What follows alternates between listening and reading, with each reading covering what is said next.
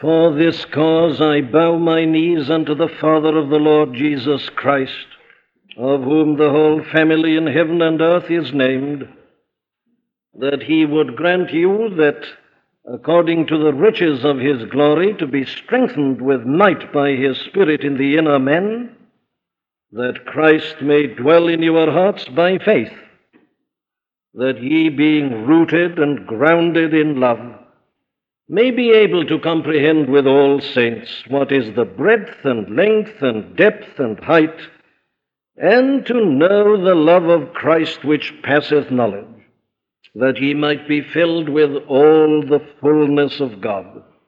Now, unto him that is able to do exceeding abundantly above all that we ask or think, according to the power that worketh in us, unto him be glory in the church by Christ Jesus throughout all ages, world without end.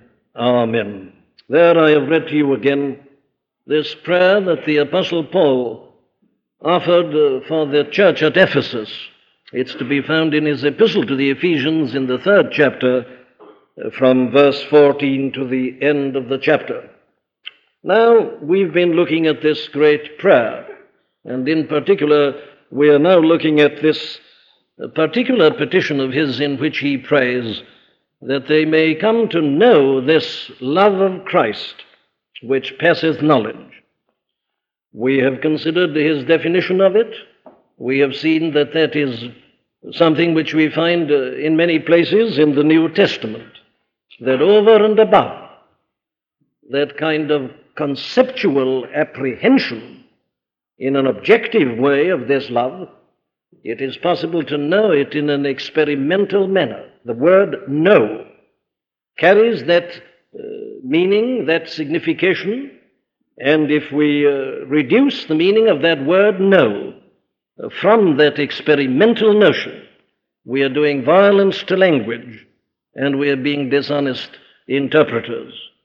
It is possible for the Christian to know this love of Christ in an immediate and direct and personal manner. Then uh, we have seen that uh, this is something which is uh, possible to all of us. With all saints, he prays that they may know this. And then we have given some examples and illustrations from the subsequent history of the church, showing that what the apostle here prayed for all Christians in his own day and generation is something that has been verified in the experiences of others, of different types and kinds of temperament and psychology and of theological outlook. It is something that has happened in different places, in different centuries, and in all sorts of varying conditions. And then we have finally dealt with certain objections which people have sometimes had to this doctrine and teaching uh, on grounds of philosophy primarily.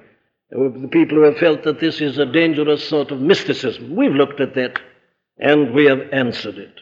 Well, now then, what remains, of course, is for us to consider the very practical and direct question, which is how can we come to this knowledge? How can we attain to it? I take it that uh, there is no one who needs to be convinced any more as to the possibility. I take it that we're all eager and anxious to know it and to experience it.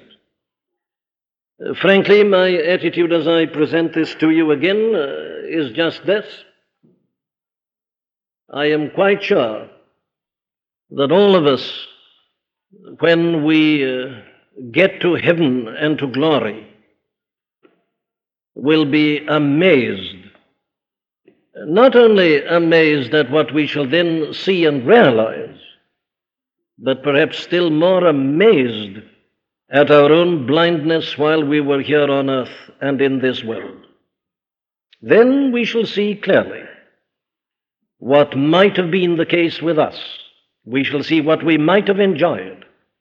We shall see how we have wasted years we shall see how we have allowed other things to come between us and this most marvelous and blessed thing that can be the lot or portion of any man or woman in this world. It is because I'm conscious of that that I am pressing this upon your consideration and attention. The whole thing is, is shrouded, of course, in a certain amount of mystery. But I have the uh, New Testament authority for saying that it is possible for Christian people to know something of a sense of shame when they see him. The Apostle John, in that first epistle out of which we have read this morning, exhorts those people to press forward in these respects so that they may not be ashamed at his coming. There is such a thing as a judgment of rewards amongst believers. And we must consider this great matter in the light of that teaching. The man who thinks that it's enough to say, very well, as long as I'm forgiven and as long as I'm saved, and as long as I know I'm going to heaven, all is well. He will discover that in saying that he has been really insulting his Lord, who meant him to have so much more, and uh, whose object it was to use him uh, to help others, and to use him as a pattern and as an example. So, apart from personal considerations, we must also look at it from that other angle that uh, the extent to which we are failing to conform to this particular pattern is the extent to which we are failing our blessed Lord Himself. The picture that is given here is this that God is our Father, and as an earthly human father is proud of his children, and likes to look upon them and to smile upon them, and likes everybody to think well of them, that God, as our Father, delights in us and is anxious to show us, to use the language of this apostle elsewhere, as patterns and examples of his handiwork. He wants to show his grace to others through us and by means of us. Therefore, I say that for all these reasons, it behoves us to be intent upon this discovery as to how we, with all saints, may come to know this love of Christ which passeth knowledge. Now, there is abundant teaching with respect to this in the New Testament. You've got it in this very epistle. There is a sense in which the remainder of this epistle really deals with this very subject. The apostle goes on in these following chapters uh, to deal with a number of matters in detail uh, concerned with conduct and behavior and things like that. Now, all that is just the way of attaining unto this knowledge of the love of Christ. Very well, let me try to summarize it in the form of a number of principles. Now, the first thing I would do is to issue a negative warning, which is uh, an extremely important one. This uh, matter must never be thought of in mechanical terms. Uh, what I mean by that is this it must never be thought of in this way that as long as I do certain things, then inevitably and automatically I shall have the blessing. Now I say it's never like that. That is never true in the spiritual life. Uh, I've used this illustration before. I use it again because I can't think of a better one. There is nothing of the slot machine mechanism about the spiritual life. There are people who seem to think that there is that element. Uh, the cults, of course, are all characterized by that sort of teaching. They say, all you've got to do is this, and there it is. You put your penny in the slot, you push it in, you pull it out, and there you have your piece of chocolate or whatever it was. That's mechanics. That's never the New Testament. So if we begin to think about these things in a mechanical manner, we are doomed to disappointment. Now, let me elaborate this just a little because I speak my own experience. I know this very danger, and it's a snare of the devil. It sometimes works like this. You are reading the biography of some great saint, like one of the people whose works I've been quoting to you the last Sunday mornings. And there you read about this man who had been a Christian for years, but he'd never known this love, And then he tells you how he came to know this love. How did it happen?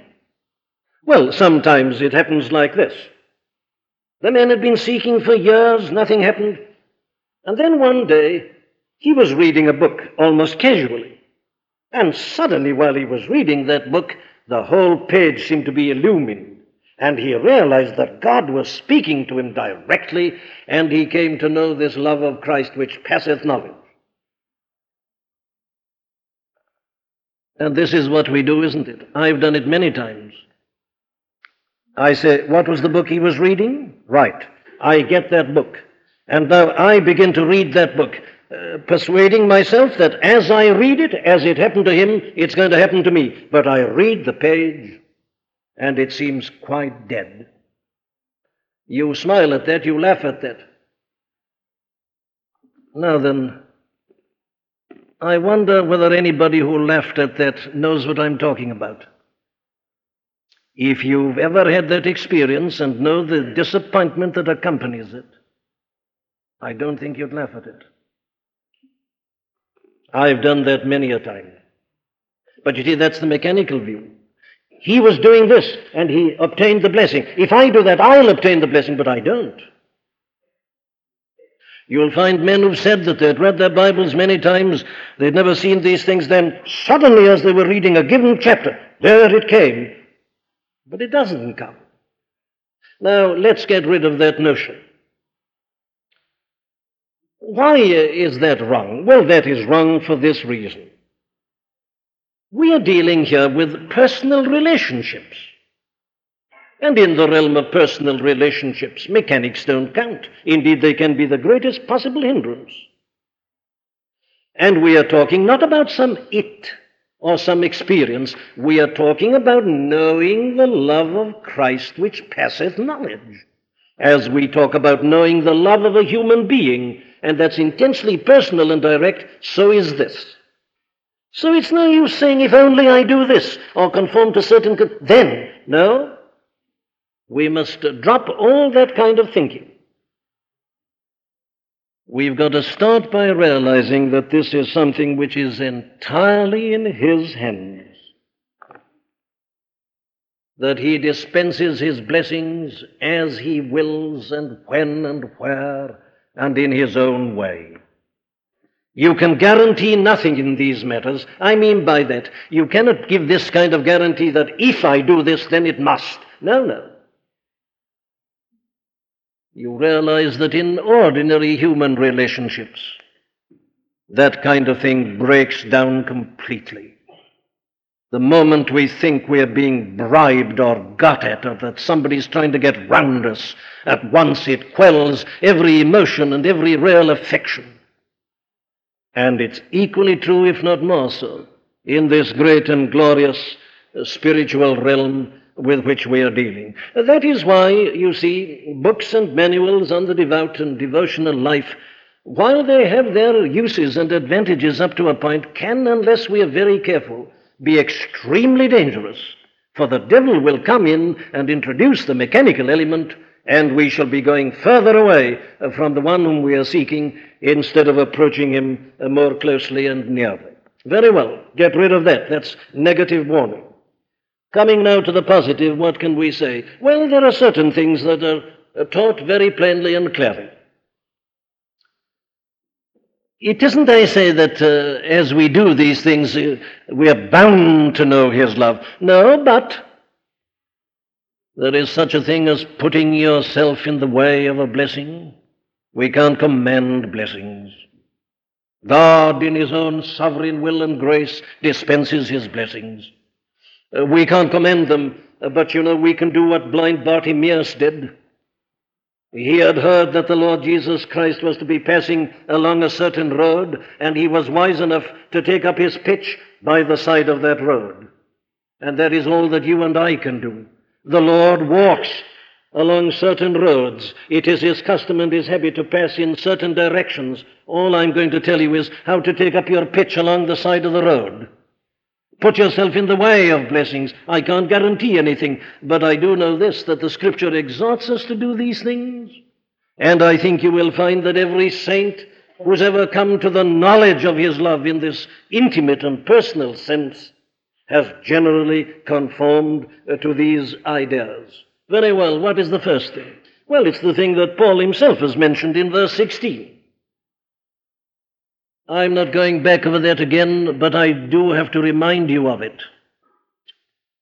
We must pray for ourselves without ceasing what the apostle prayed for the Ephesians, that God would grant us, according to the riches of his glory, to be strengthened with might by his Spirit in the inner man.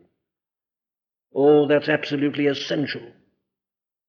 We need to be strengthened with all this glorious might and power in this inner man of ours. Why? Well, I've told you that it is partly because of the greatness of the knowledge of His love, that it's something that can almost shatter the human frame, that it's such a glorious thing that a man can scarcely stand it.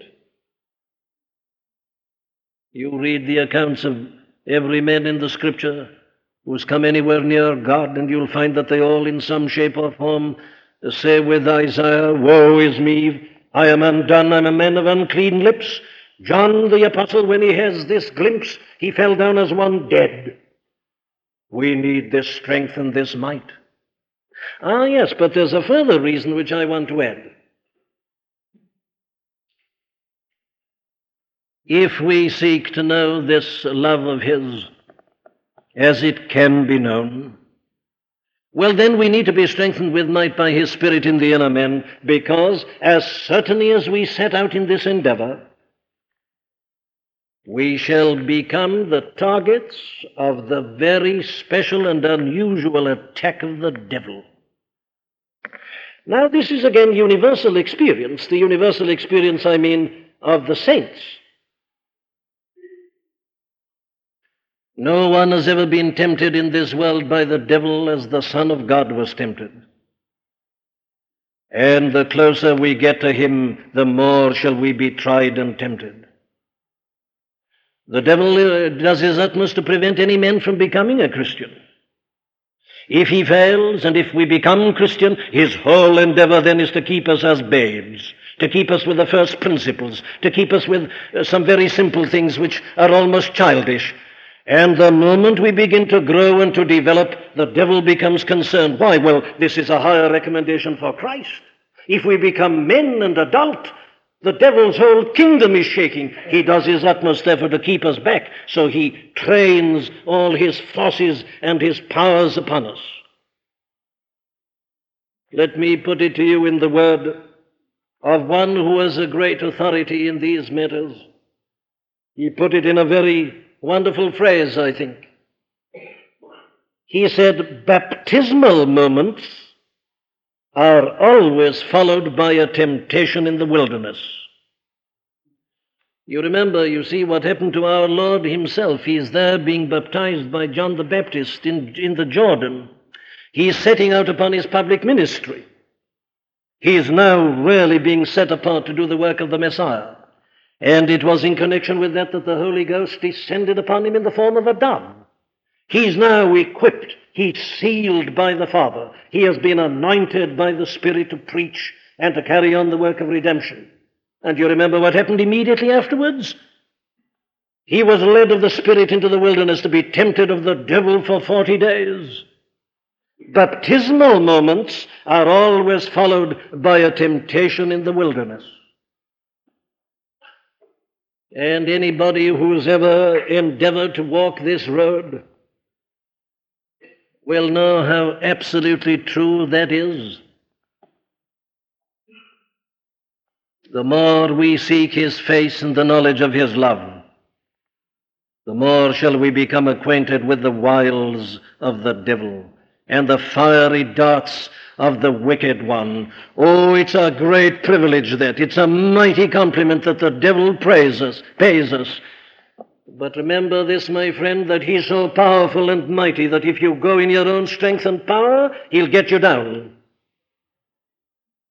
We therefore must pray that we may be strengthened with might by his Spirit in the inner man, which this apostle puts in the last chapter of this epistle in terms of putting on the whole armor of God. And without it, we are doomed. I say I mustn't stay with this again, but you do see the vital importance of emphasizing it. The apostle knew what he was talking about when he wrote this. The first petition is that we may be strengthened according to the riches of his glory with might by his Spirit in the inner man. You seek to be near Christ, and the devil, I say, will bring out all his reserves against you. You'll be aware of the depths of Satan in a manner that you've never even imagined. People who don't know really what it is to have an onslaught of Satan or to be a subject of a satanic attack are but babes in Christ. You needn't do this with the babes. But the moment you begin to grow and become a young man and go on and become the old men that John speaks about, then I say, you can expect it. And so you find in the lives of all the greatest saints, side by side with these glorious experiences of the love of Christ, an awareness of a conflict, as if hell were let loose at times round and about them, a tremendous fight. So you see, we are in a realm which is altogether different uh, from that mechanical, realm which is uh, so obvious in the teaching of all the cults and less in the teaching of all those who say it's quite simple. You just do this and you receive it and all is well and you go on abiding and it's also. Di- we wrestle not against flesh and blood, but against principalities and powers, against the rulers of the darkness of this world, against spiritual wickedness in the heavenlies. We are following in his footsteps who was tempted of the devil. I say in a manner that is inconceivable to us. Very well, there's the first point, but let me hurry to a second. And this one again is obviously a vitally important one. We must learn to seek the Lord Himself. What do I mean by that? Well, I mean this that we must not be content with ideas concerning him. We must not be content with propositions about him. Am I making this clear, I wonder? Or does somebody think that I'm standing in this pulpit to contradict myself? I spend most of my time in this pulpit impressing the importance of doctrines and of knowledge and of understanding. Nothing is so absolutely vital and essential. It's the whole purpose of these New Testament epistles. Yes. But it is never right to stop just at that. We must go beyond it and realize that the purpose of a knowledge of doctrine is to bring you to a knowledge of the person. It's the whole object and intent of doctrine that I might know him and the power of his resurrection. That is the acme. That was the ambition of the greatest doctrinal, theological teacher and preacher the church has ever known, this self same Apostle Paul. Doctrine and knowledge, I say, are absolutely vital. If we haven't got this, well, we'll become victims of a false mysticism, or we'll, we'll remain babes in Christ. If you want to be strong and grow and become virile and powerful, well, you've got to understand the truth. Yes, but I say, then go on with that and on its basis apply it and seek the person. It's a very subtle matter, this. And again, any of us who've ever be concerned, been concerned about these matters know what a terrible snare that is also. Sometimes you see a man in correcting a false subjectivism goes right over to the other extreme and becomes entirely objective and finds his soul and spirit have become dry. He's as wrong there as he was there. We always go from one extreme right to the other, and the extremes are always wrong in and of themselves. The glory of the gospel is it takes up the whole man. His mind, his heart, his will, the entire personality. And if any one aspect is lacking, there's a lack of balance, there's something wrong. So I say that there is an awful danger of being content with ideas and truths about the Lord Jesus Christ instead of knowing the Lord Jesus Christ Himself. You love the ideas, as it were. You love the thoughts and the principles and the concepts. And you're so entranced by them that they're standing between you and the person. You are allowing the very doctrine about him to hide him from your eyes. What a tragic thing that is. I plead guilty to having done that for years in my own life. It's a terrible snare. Beware of it. It's as dangerous, I say, as the false mysticism. It's as dangerous as remaining a babe in Christ. Or let me put it to you in a second form. Seek the Lord Himself, I say, and not merely some general experience in the Christian life. There are experiences which come to us in a general manner in the Christian life. Thank God for them. Experiences of enjoying the Word, experiences that come in meetings for prayer, experiences that come in singing a hymn. Oh, they're endless in Christian fellowship and in many other respects. Thank God for all Christian and spiritual experiences, general experiences. But you know, while we thank God for them, we again, on this particular level where we are now dwelling, have to realize that even that can be dangerous. I do hope nobody is being discouraged by what I'm saying. If so, well, I'm preaching very badly to you. You see, what I'm saying is virtually this. Every level in this Christian life that you happen to pass through, you'll find that it's got its own set problems. You see, there are so many people who haven't an experience at all. They've simply taken certain things in their minds. They've never had any spiritual experience. Well, that is hopelessly wrong. And I spend my time in denouncing that and in encouraging people to seek the experience. But then they say, but now you're telling us to be careful even about the experiences. Certainly. Isn't this true of our ordinary life in this world? The problems of childhood are not identical with the problems of adolescence, and the problems of adolescence are not identical with the problems of middle age, and the problems of middle age are not the problems of old age. And as we go through these stages, it looks on the surface as if we're contradicting ourselves. It isn't so. We're in a different realm now. We've arrived at a different stage. And you may be doing now something that's almost a blank contradiction of what you had to do at an earlier stage. It's exactly like that in this life. Let me put it still more simply and directly and bluntly. There are large numbers of Christian people who live on meetings and not on the Lord Jesus Christ. You see, they feel a little bit disturbed or unhappy in their spiritual experience. That's the Holy Spirit dealing with them. Instead of doing what we are told here and seeking this knowledge of the Lord, this love of His that passeth knowledge, they go to a meeting. And in the meeting, they're made to feel happy. And they go home, it's all right.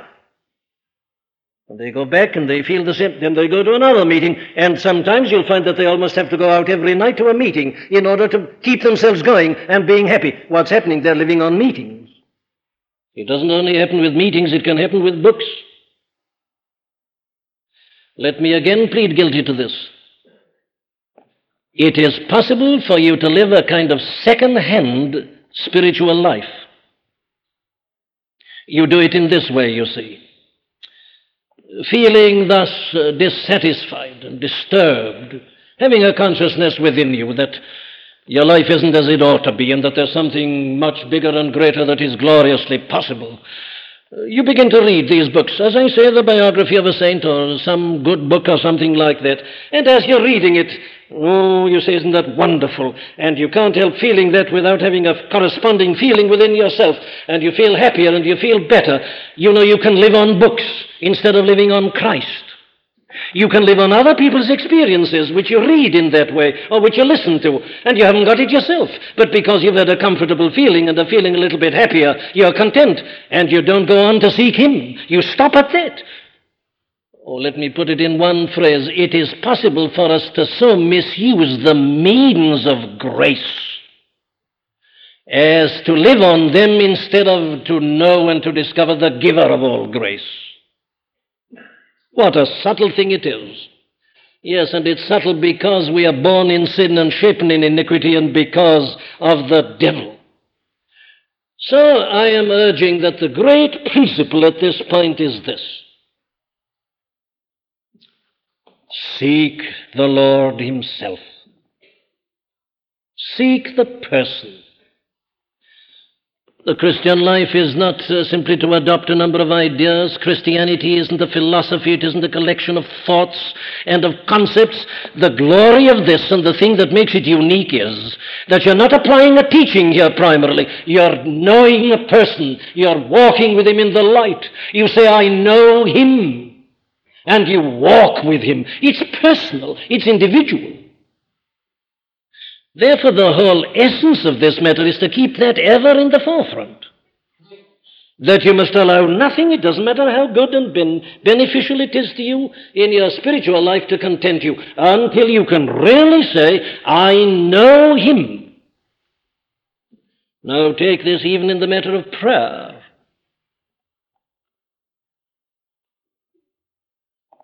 Prayer really means talking to God and listening to God and having communion with God. Now, that, you see, again involves this personal relationship. And the moment I say that, don't we all begin to ask ourselves the question what do I really know of prayer? You see, we can delude ourselves into thinking that uh, if we get on our knees and think certain good thoughts or certain good thoughts pass through our minds ostensibly to God that we are praying, well, I think that God in His mercy is prepared even to accept that. But that isn't true prayer. Our fellowship, says John, is with the Father and with His Son, Jesus Christ. And when he says fellowship, he means it. He means knowing Him, he means walking with Him. The great George Muller of Bristol who knew more about prayer than most people who've ever lived and adorned the life of the church. You will find that George Muller always taught this that the first thing he always did when he prayed was to have a realization of the presence of God.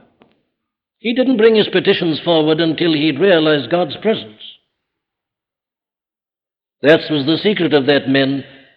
You see, we talk about his great faith. Well, it was great faith, of course, but the real secret of George Muller was not his great faith. It was this principle that he knew God and he spoke to God as one who did know him. Realization of the presence.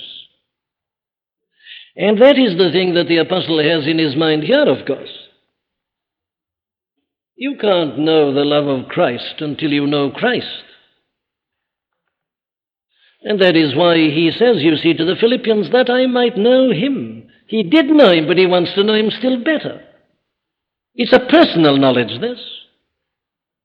And any attempt to lessen it or to reduce it from that, I say, is doing violence to the New Testament teaching. Therefore, the first thing we have to do is to realize the person and to seek the Lord Himself, not His blessings, not thoughts concerning Him, not teaching concerning Him. All these things are wonderful and we must go on holding them, but don't stop at them. Go beyond them, go through them, and seek the blessed person Himself. And then, of course, the next principle follows from that in quite a an inevitable manner, and it's this. Let us ever remind ourselves of the truth which the Scripture puts so plainly before us that He is within us, being strengthened with might by His Spirit in the inner man, that Christ may dwell in your hearts by faith very well. We've considered that again. I'm applying it now. Uh, what we have to do at this point is to realize that He dwells within us. He has said himself, Behold, I stand at the door and knock. If any man open unto me, I will enter in. And I will take up my abode with him, and I will sup with him, and he with me. Very well, that becomes a fact, and Christ is within us. I sometimes think that the realization of this is the most transforming thing that can happen to anybody. This is the essence of sanctification. Not trying to obtain some it, not simply striving to live on a certain moral level. No, this is the secret of it all to realize that He dwells within us, that He's there. Now, the apostle not only teaches this about our Lord, as you remember, he teaches exactly the same thing about the Holy Spirit. How slow we are to learn the great lessons of the Scripture. Take the sixth chapter of Paul's first epistle to the Corinthians. There he deals with a very practical problem.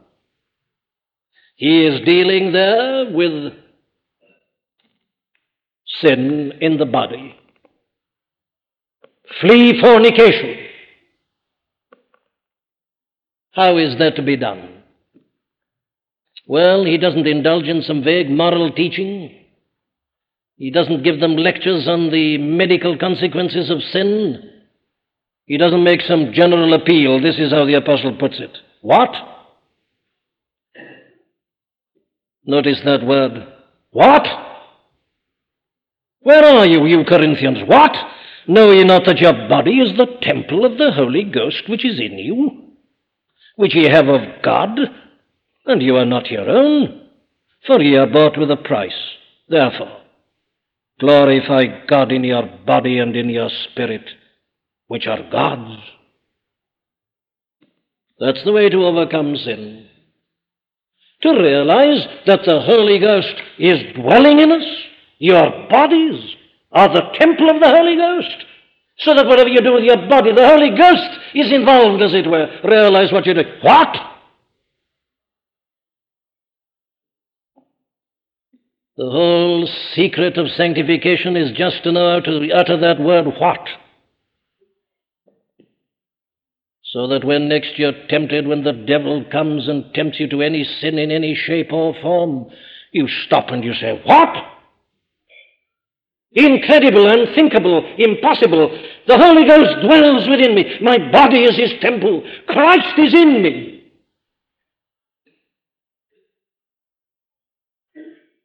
We talk to ourselves like that. We apply the truth to ourselves.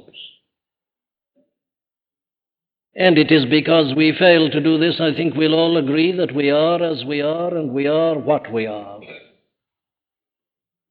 But the teaching of the Scripture is that He dwells within in this way.